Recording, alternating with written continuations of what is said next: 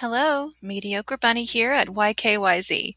Join me as I daily question mediocrity.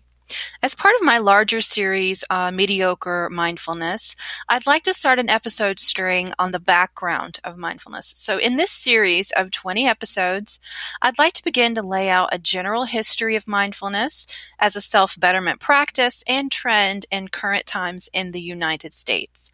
I'll elaborate more on my questioning of mediocrity and why I like to say I'm enough.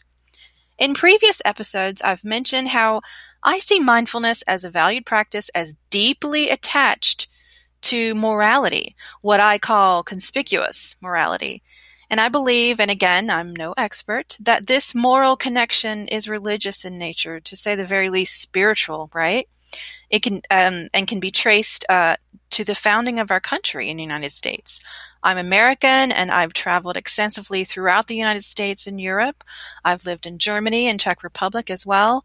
I'm an intercultural communication major and uh, therefore overly interested in why people behave as they do and also how we speak about that behavior. So join me, Mediocre Bunny, in this 20 episode series, Mindfulness, a Background on YKYZ.